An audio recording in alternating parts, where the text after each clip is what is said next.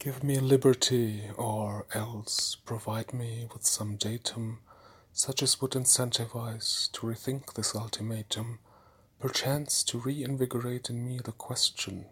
of whether or not a longer life devoted to reflection, in other words, a fuller measure of sustained self critical displeasure, may serve to end up disabusing me from the concept of nobility.